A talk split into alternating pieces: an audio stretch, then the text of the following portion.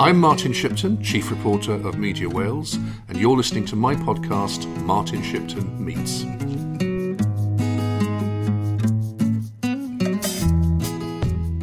Martin Shipton, and today I'm with Jackie Jones, who is the Labour MEP, member of the European Parliament for Wales, quite recently elected uh, back in May. Jackie, tell me a bit about your roots and origins. Where where were you born and brought up? Well, I was born in Germany, near Frankfurt in Darmstadt, and I lived there for about 11 years. My dad is was British, uh, Welsh, from Llangwm in Pembrokeshire, and my mum was German. They're both deceased now, unfortunately. But after about 11 years, we moved to the UK, and we had moved into a little cottage in West Wales, in Broadhaven. And then we decided to, well, my parents decided to, to live up in near Inverness, where my grandmother was from.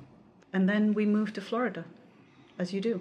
Good Lord, so you've had quite a varied upbringing. Because I was trying to work out your accent, and there are elements of various uh, areas in it, uh, aren't there? Do you, do you often find people saying, Where are you from? and trying to detect where you're from from your accent? I taught at university for 26 years, and I used to say to the students, If you can guess where my accent's from, then I'll give you a first. It was a joke, by the way. Yeah. so, um, where did you do your studies? Um, I started off in Florida, did two years there, French and German literature, and then I decided to come to Wales because I missed it really, and went to University College Cardiff, did a BSc Econ in European Community Studies in the 80s, and I think we were the last cohort to get a degree from University College Cardiff in 1988. And then I did a master's with one of my tutors who taught the politics of the European community at the time. Um, so I did an MPhil, so research, 60,000 words later. What was that on? What um, dissertation? Part of the European community. Again, I've specialised in European Union things for quite a long time. And then I decided um, I should have a job really, but my tutor said, why don't you come to Brussels with me as a trainee? So I became a Blue Book trainee. In what does 19- that mean? There's an official scheme where you can uh, apply to be a stagiaire, a trainee, in one of the institutions of the what is now called the European Union. And I applied for that and got in. And my master's was looking at the Economic and Social Committee. So I became a trainee there in order to better understand what it was all about. And the first thing that we did in the Economic and Social Committee is um, take a vote on the social charter. So, right from the word go, I was involved in how that has progressed throughout the years. It's become a big, big issue, of course, for, for us.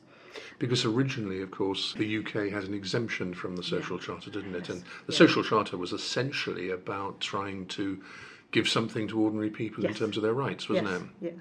But I think it was under the what, Thatcher government and the Major government that they didn't want no, uh, they to go didn't. down that route. So they were, no.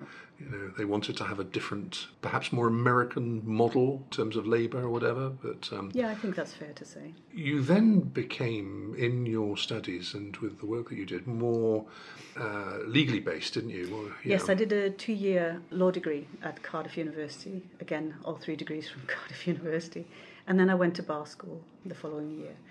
But I didn't want to practice, so I, have got the title of barrister. Now you can't have that title anymore unless you've practiced, but I, I can still claim it. And uh, decided to become a tutor instead. So I started teaching part time at Cardiff and then was put on full time, yearly contracts, and then got a permanent job at University of the West of England in 1997. In Bristol? Yes. Okay, and so what have you been teaching? Uh, what were you teaching since then, oh essentially? Dear. Um, in 26 years, you do an awful lot of teaching of different subjects. So, law more generally for first years, so introduction to the legal system, constitutional law, but European Union law, German law. I specialised in trusts law, and if you talk to any law students, they will tell you, oh my gosh, trusts really, it's quite hard and it's uh, not seen very favourably, but I've done land law.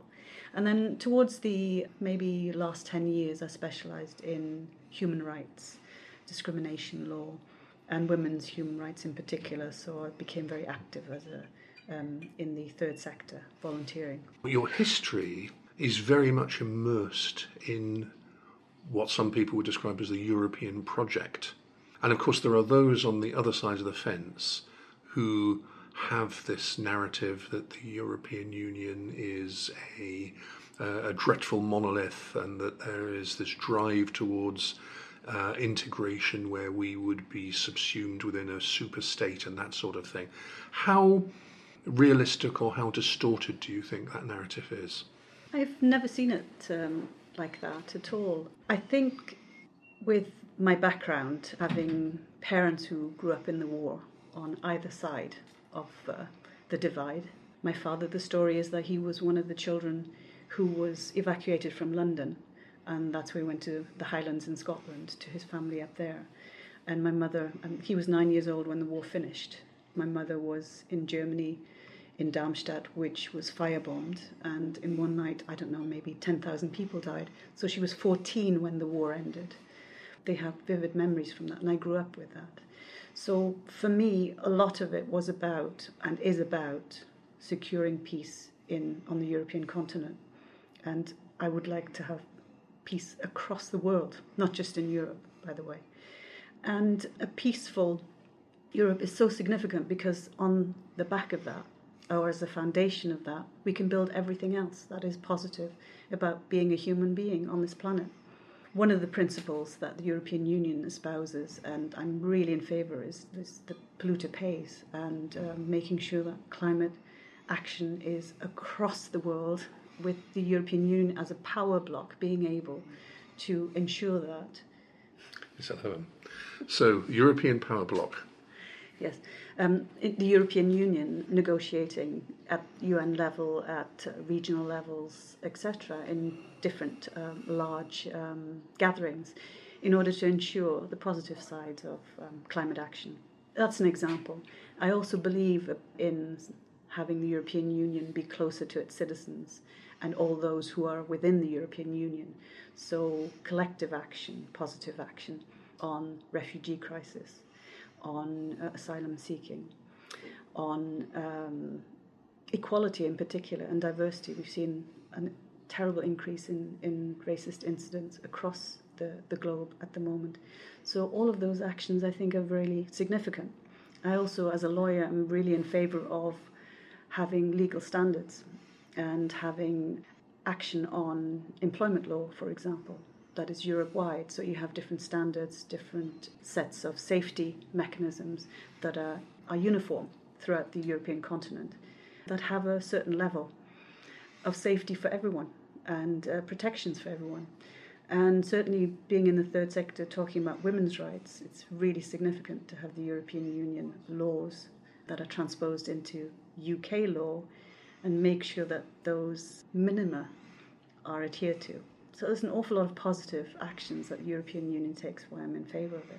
Why do you think it is then, uh, with all of these positive attributes that the European Union has, that that narrative doesn't cut through for a lot of people, and mm. that in the referendum in 2016, many saw the EU as, if you like, the enemy and that's how it was portrayed by some people, wasn't it, on the other side? Why have they been able to cut through with that narrative, do you think?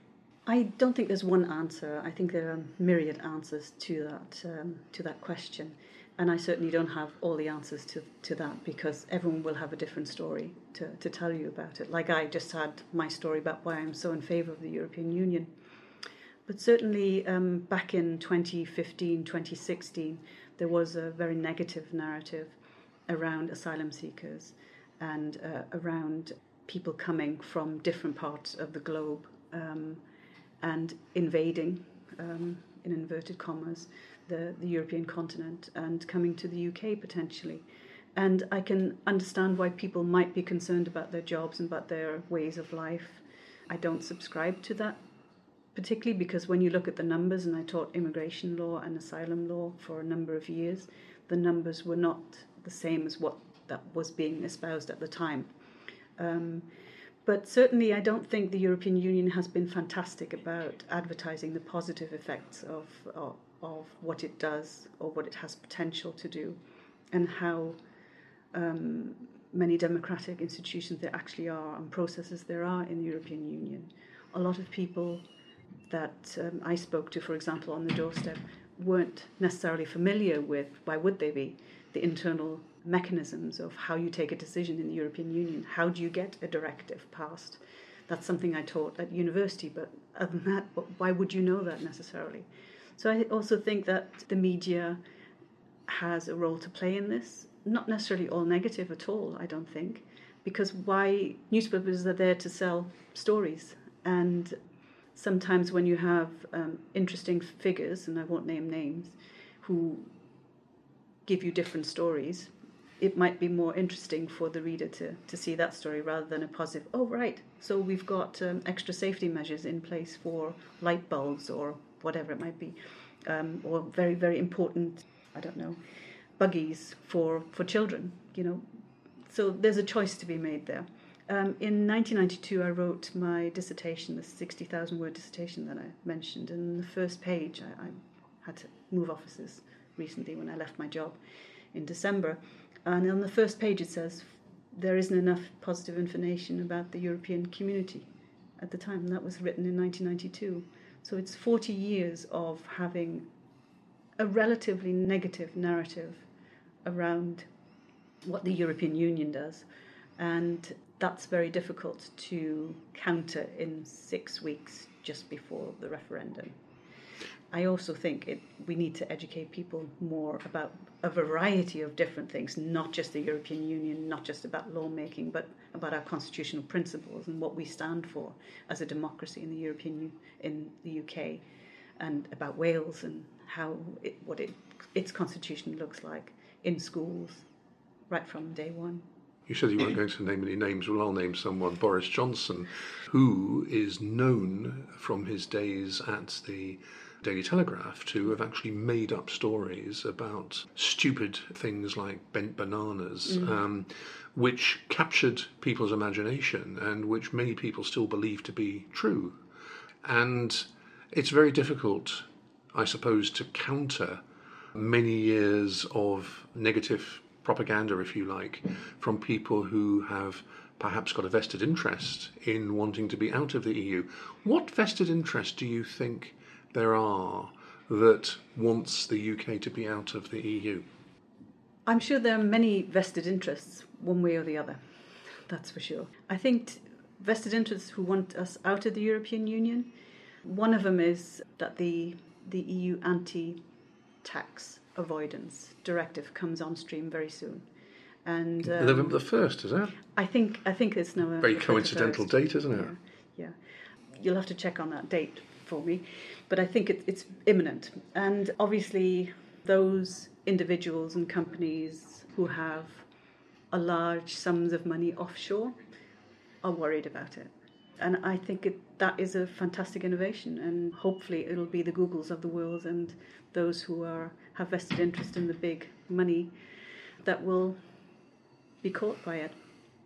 But of course, if the UK is out of the EU, then these people will be able to continue to right. have their offshore yeah. operations going on. And I mean, the, the, the UK has got a number of tiny places scattered around the Caribbean um, and elsewhere, which are effectively tax havens. Uh, places like the British Virgin Islands, and yes, there's and another the place called the, the Caymans, the mm. Turks and Caicos yes. Islands, I think. Yes. There's another, and these places soak up billions of pounds, don't we? Which, if, if it was properly taxed, would do an enormous amount for regenerating the British economy. Yes, and the Panama Papers, um, of course, highlighted those uh, some of those individuals, and um, lots of people were implicated there as well, um, right from the top downwards. So we'll see what happens next. Um, I hope we don't leave. Um, I hope those kinds of directives will, will come on stream. And of course, equality uh, directives that we desperately need as well that um, stay here in the UK. Workers' rights, for one. I'm really concerned that there's going to be uh, a real regression in workers' rights and protections. And uh, we've already seen um, ASDA, um, what's happened there with um, them trying to make workers sign a new contract to literally contracts out of some of their holiday that is guaranteed through European law and UK law, of course, now with four weeks paid holiday. I think it's absolutely scandalous. because there are people who favour uh, leave who have got deregulation type agenda, which is very much linked to the kind of economy that Mr. Trump uh, has in the United States, where it's possible uh, to dismiss people at will, for example, whereas we have uh, long established um, rights dating effectively back to was it the 1978 Employment Protection Act? Is it? Is that something like that? Yeah, um, 70s. Yeah, yes. it's the 1970s. Yes. And what the argument is is that those who want to take Britain out of the EU want to roll back a lot of these gains that have been achieved uh, over the years. Does that make you uh, more incredulous, if you like, that there are people on the left who think it's a good idea to come out of the EU?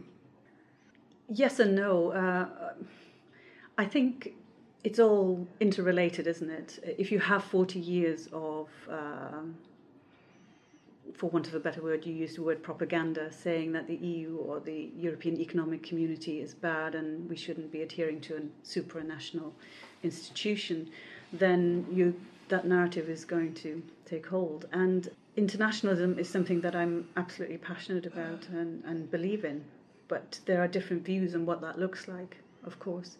So I, I respect that. That's absolutely fine. I think we're better off in the European Union and reforming it. But, you know, there are others who, who believe we shouldn't have any kind of system like that. That's okay. Um, I think they'll miss it once it's gone and we'll we'll see not a gradual but a cliff edge um, diminution of workers' say uh, protections and rights, and I hope we don't get there. I really do. How long have you been involved with the Labour Party for? Oh, many years now. I couldn't tell you. Quite a few years. Yeah. And that's been in Cardiff because you've been in Cardiff yes. for quite a long time, haven't yeah. you? Um, been here since 1985. Yeah. Did you ever have any? Well, you, I think you've stood for the council, haven't you, in yes, the past? I have. Yeah. yeah. Uh, not successfully. Um, but in terms of any kind of sort of national career as a politician, has that been something that you have aspired to or thought of? Not particularly. I've been an academic for 26 years and uh, I decided that I wanted to change. I'd just had enough of academic life. It's changed beyond recognition and therefore left University of the West of England in December. So at that point, we did not know there were going to be European Parliament elections at all in May. And in fact, we were heading out, weren't we, on the 29th of March. So no, it hasn't been a particular aspiration. I was asked to stand in the local council election and I was honoured to be asked and stood and unfortunately didn't make it. So you left the University of West England last December. What were your intentions at that time then? Were you going to get another job in yes. the field? Yeah. yeah, something. I was hoping to take a little time out because I'd never had, luckily enough, uh, any time off employment since I got my job in Cardiff. And I thought, oh, wouldn't it be nice just to sort of stop and think about what I'd like to do next if, if, if I can get another job somewhere. And uh, then this came along and I applied how did you come to be selected then? What was the mechanism for that? Um, well, there was very straightforward an email. Anyone interested in standing for the European Parliament elections? I applied and um, went for an interview, and then I was set, I was told, "Would you like to be number one on the list?" And I said, "Yes, thank you." And then we started um, campaigning the next day because there was so little time. I think it was three weeks the campaign very short weeks, period yeah. yeah. so i think it was uh, was it the welsh executive uh, committee that actually made the selection i can't remember who who was on the selecting committee um, it could be yeah but i'd have to because there wasn't time was there to have a proper yeah. selection process yeah. involving members of the party yeah i if i remember right it was uh, a variety of there were four people on the panel so they were from different parts of the labour party that's what I can remember. Now, in the campaign, of course, um, you were in a difficult position, uh, Jackie, because you were a Remainer and the other candidates were Remainers, and yet the official line of the Labour Party was rather different, wasn't it? Um, because Jeremy Corbyn um, has, um, it has been uh, put this way, um, sat on the fence, uh, and therefore um, there was a contradiction between the message that you were wanting to convey to the public and the official line of the Labour Party. Did you find that embarrassing to deal with? Difficult to deal with? I didn't find it embarrassing at all um, because I understood exactly where uh, Labour was coming from. Um, we have Leavers and Remainers in every constituency, and that includes Wales, of course. And you've got to acknowledge that, and, and I think that is democratic. Because of my background, you heard a little bit today about it, uh, and um, all, th- all the rest of us, we believed and um, in Remain. So we came out straight away in favour of Remain, and uh, of course the second referendum, and campaigning to Remain. That was part of the Labour Party party policy as well. Um, further down the line in the three-stage um, test. So we weren't that far away. And of course, the very next day after the elections, Mark Drakeford came out absolutely 100% in favour of Remain and a second referendum. So I was very grateful to him for that. But that was the day after Yes, the uh, Yes. election. Yeah. Um, and of course, ordinary voters um, were in a difficult position judging um, the Labour Party's stance, weren't Yes. they? Because there were contradictions between what you were arguing for and what the official line of the Labour Party was. And that's a, that's a terrible position to put candidates in, actually. Um, uh, but I mean, essentially, what you were doing, you were arguing for a programme that the Labour Party wasn't signed up to in terms of unequivocal Remain. Well, it was party policy to to have a to be in favour of a second referendum and to um, to campaign re- for Remain. It was a general election, third- wasn't it? Yeah, at the third stage. Yeah. We were fast forwarding that. That's how we put it to straight away, because what we were hearing on the doorstep is that we've got to be very straightforward, and the position was problematic. Uh, complicated, and people didn't really understand it. I don't know if it was contradictory. I wouldn't call it contradictory. I would call it seeing where the direction of travel was going and making a, a call about where we wanted to be and how we were going to get a Labour voice into the European Parliament, which I think was absolutely essential and, uh, and it's key to have us there. But a lot of voters decided, even if they were normal, normally Labour Party supporters, that they couldn't support the Labour Party on that occasion because of this, what was seen as contradiction or equivocation. And so you must have found that a lot of the people, when you were knocking on doors, who would normally be Labour supporters, were saying they were going to be voting for Plaid Cymru or for the Liberal Democrats. How did you respond to, to them when they said that? It, it's heartbreaking to hear that, of course, from party members in particular. But it wasn't just one one message that was coming back.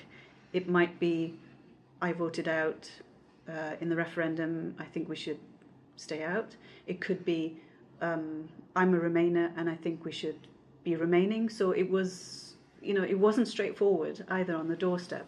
There were many, again, going back to the 2016 referendum, there were many reasons why people voted the way they did um, same thing on, on, on the doorstep during the, the campaign.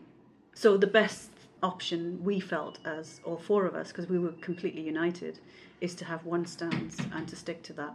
And whatever came back on the doorstep, this is what we believed in, and so therefore we published it. We were very open about it. And I think people appreciated it.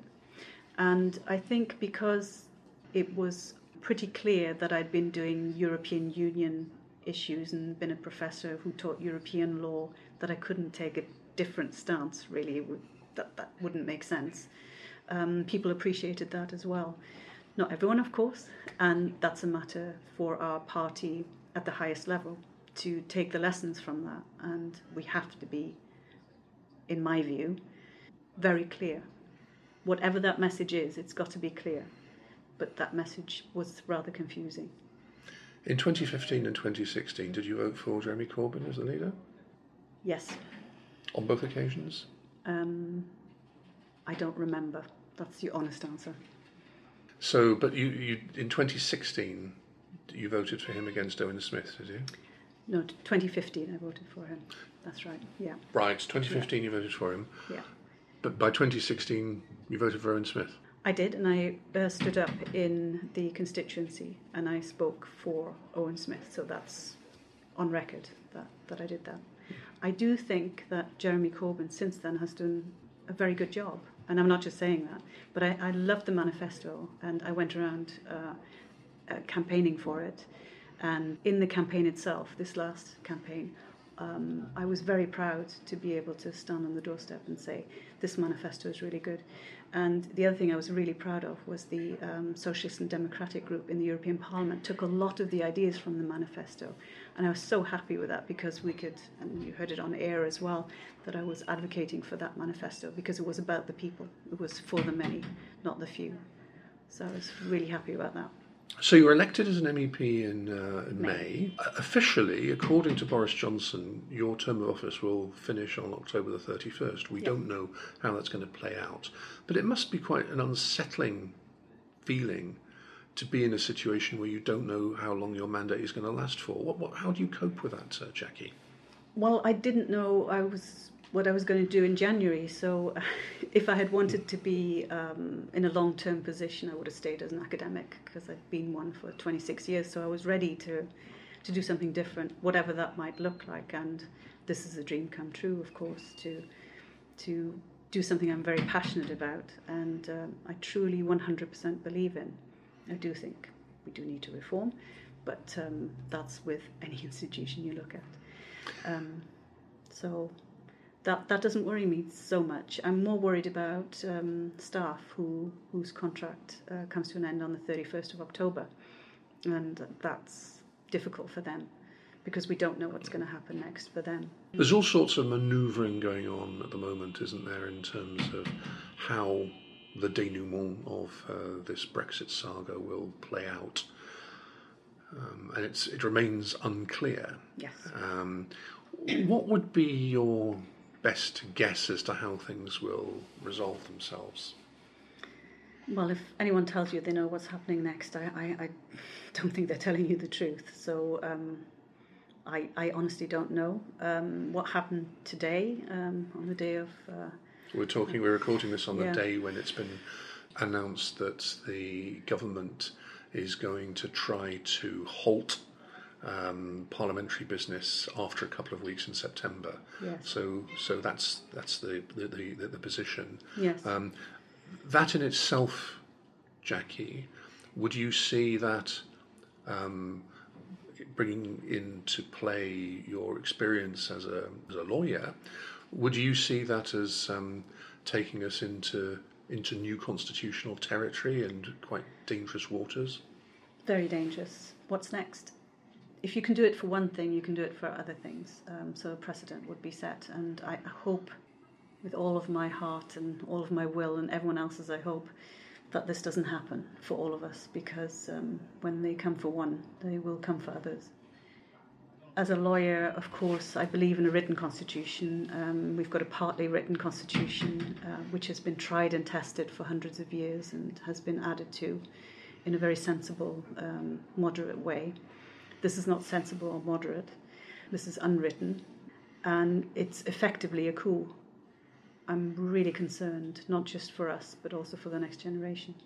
What's going to happen next? So, no, this has to be stopped. I hope the Queen's listening. I mean, the, di- the, the difficulty is, um, as, as you say, that we have what is effectively a hybrid constitution, isn't it? Because Yes. partly written but partly unwritten. And the unwritten element of it is predicated on the fact that those in a position of authority are going to act reasonably and have respect for um, The for the law. constitution, the rule of law. Well, you know, it's arguably the case that the man at the top of the UK government at the moment does not fall into that category, and that he's quite prepared to um, act in a cavalier fashion. I mean, there is evidence from his past that that is uh, strongly a possibility. do, you mean, do you mean the unelected bureaucrat? Or do you mean. Well, I'm talking I'm about the elected prime minister, Okay, right, okay. elected by the um, small numbers, uh, 130,000, is it, members of the Conservative Party. But that's part of the way in which our system functions, isn't it? But um, so you've got a situation where Boris Johnson is obviously concerns that um, opposition uh, parties could uh, coalesce and could seek to introduce legislation Yes. that would not be to his liking and which would um, frustrate his attempt to have a no deal Brexit. And therefore, what he's doing is seeking to use what many would see as a, an anachronistic mechanism to, to thwart those who would say that they represent parliamentary democracy. But the problem is, maybe, that we have relied too long on something which, when you examine it, doesn't stack up. Or it only stacks up if people play by the unwritten rules. Hmm. But if you've got someone in a position of authority, as the Prime Minister, advised by people who have got a very definite agenda as to what they want to achieve, which involves undermining parliamentary democracy, despite what they were arguing for at the time of the referendum, then you're into uh, difficult walker, waters. But it, I mean, it brings in the whole question of, you know, is our constitutional monarchy in itself a democratic institution? I mean, where do you stand on that? Um, I did say before the referendum that we should have um, a long conversation about where we want to go, and that would include the constitutional makeup of the United Kingdom. And I am in favour of devolution, uh, not independence, but devolution, and more more of it. And I've argued in articles for devolving different aspects of criminal justice, for example, um, more to the Welsh uh, Assembly or Senate. And I think it's time, maybe this is part of it, you know, a disintegration of some of the institutions that are perhaps, I don't know, uh, no longer fit for purpose, that we need to really sit down and have a long, long, hard look at ourselves and see where we want to be in the 21st century. And that includes membership of the European Union as well, membership of the United Nations, membership of everything. I'm not an anarchist in one way or at all. I do believe in being members of all of that, but we do need a written constitution, absolutely 100%. Uh, I've always said it. I mean, I've lived in Germany and in America, you know, it, and in France and in Belgium. They all have written constitutions, and there's a lot to be said for written constitutions. Not just that it gives lawyers jobs, you know, because you can always argue something or other. Lawyers will always have jobs, whether it's written or unwritten. But um, it means that everyone can see it for themselves, written on a piece of paper or online, and can judge for themselves. In Germany, we used to get the basic law. It's a little A5 booklet that you get in school. I believe in that level of transparency that we should have the state work for us, not the other way round. Are you a Republican or a Royalist? I don't have anything against the Queen at all. I think when she became Queen, it was a very different world. I think there's a lot to be said for the Commonwealth and for the royals to be heads of the Commonwealth. I do think that I'm more in favour of a federal system than I am of a just a pure monarchy. So I'm fudging it slightly because I would rather we discuss it as a nation and see what we can come up with than me put my views forward now. But I certainly think a more federal system would be better for all of us uh, then. But that could have a monarch at, at its head as well. I mean, that's that's a matter for, for us to decide as a, as a nation. Over the last few years, there have been quite a lot of people, including Gordon Brown, for example, who been arguing that there needs to be some kind of um, look at the constitution of Yeah. the UK, and Carwyn Jones, when he was the first minister, was arguing the same. And yet, the great majority of people on the right, and certainly those who are associated with the uh, current, current government of Boris Johnson, don't seem to be in any way interested in pursuing that sort of agenda. Um, They just want to bat it off. Do you think that this, uh, we are, uh, you probably agree, in the midst of a constitutional crisis at the moment? Definitely. Yeah. Do you think that this should be the spark for a wide ranging look at where we go as a, as a nation or as, mm. a, as a group of nations, as a, as a UK, in terms of the constitutional future. I, I tend to say decisions made in fear are not good decisions, and laws based on particular scenarios aren't necessarily good law normative instruments. So, not right now, as in today or next week or in a fortnight, uh, because I don't think we're in the right mindset because we have to deal with this crisis first. It's too important, too current that we really need to, to move on that. But certainly in a few months' time, or in a year's time when things hopefully, I don't know if they will, but if they've calmed down, because it has to be measured, it has to be um, over a longer period of time, and many different options have to be brought forward. Um, similar, but absolutely not the same as the Truth and Conciliation Commissions that South Africa went through, and I'm not purporting to, to, to replicate that system, but taking time after um, you know the system was broken down and I'm not advocating breaking down the system here either. So, so I just want to make that clear. Um, but certainly, we need a longer conversation. If Boris Johnson is successful and is able to, if you like, subvert the will of Parliament and take the UK out of the EU on the 31st of October, having effectively closed down Parliament, what do we do then? Well, there's a lot of ifs in there. Um, if he closes Parliament, we, we don't know what he'll do next. So, in many respects, we have to be reactionary as Democrats um, and react to what he's, he does in the meantime, what actions he takes. If we're talking about a no deal Brexit, we're really talking about a disintegration, in my view, of a lot of the structures and systems that we have. And I'm, I am really worried about all of those scenarios that we've read about and um, we know about now. And more, I'm very grateful that a lot of the industries are coming forward and giving us more details about what it's going to do to them. And that's going to impact on every single thing that we do, as far as I can tell. Then, after that, um, I don't know what's going to happen. I don't want to guess. I'd rather not guess. You said it was some foreboding, Jackie. yes. Yeah, I'm not happy about it. Let's put it that way, put it mildly. I'm worried. Okay, Jackie Jones, thank you very much indeed. Thank you. Thanks for listening to my podcast, Martin Shipton Meets. We'll be back for more next week.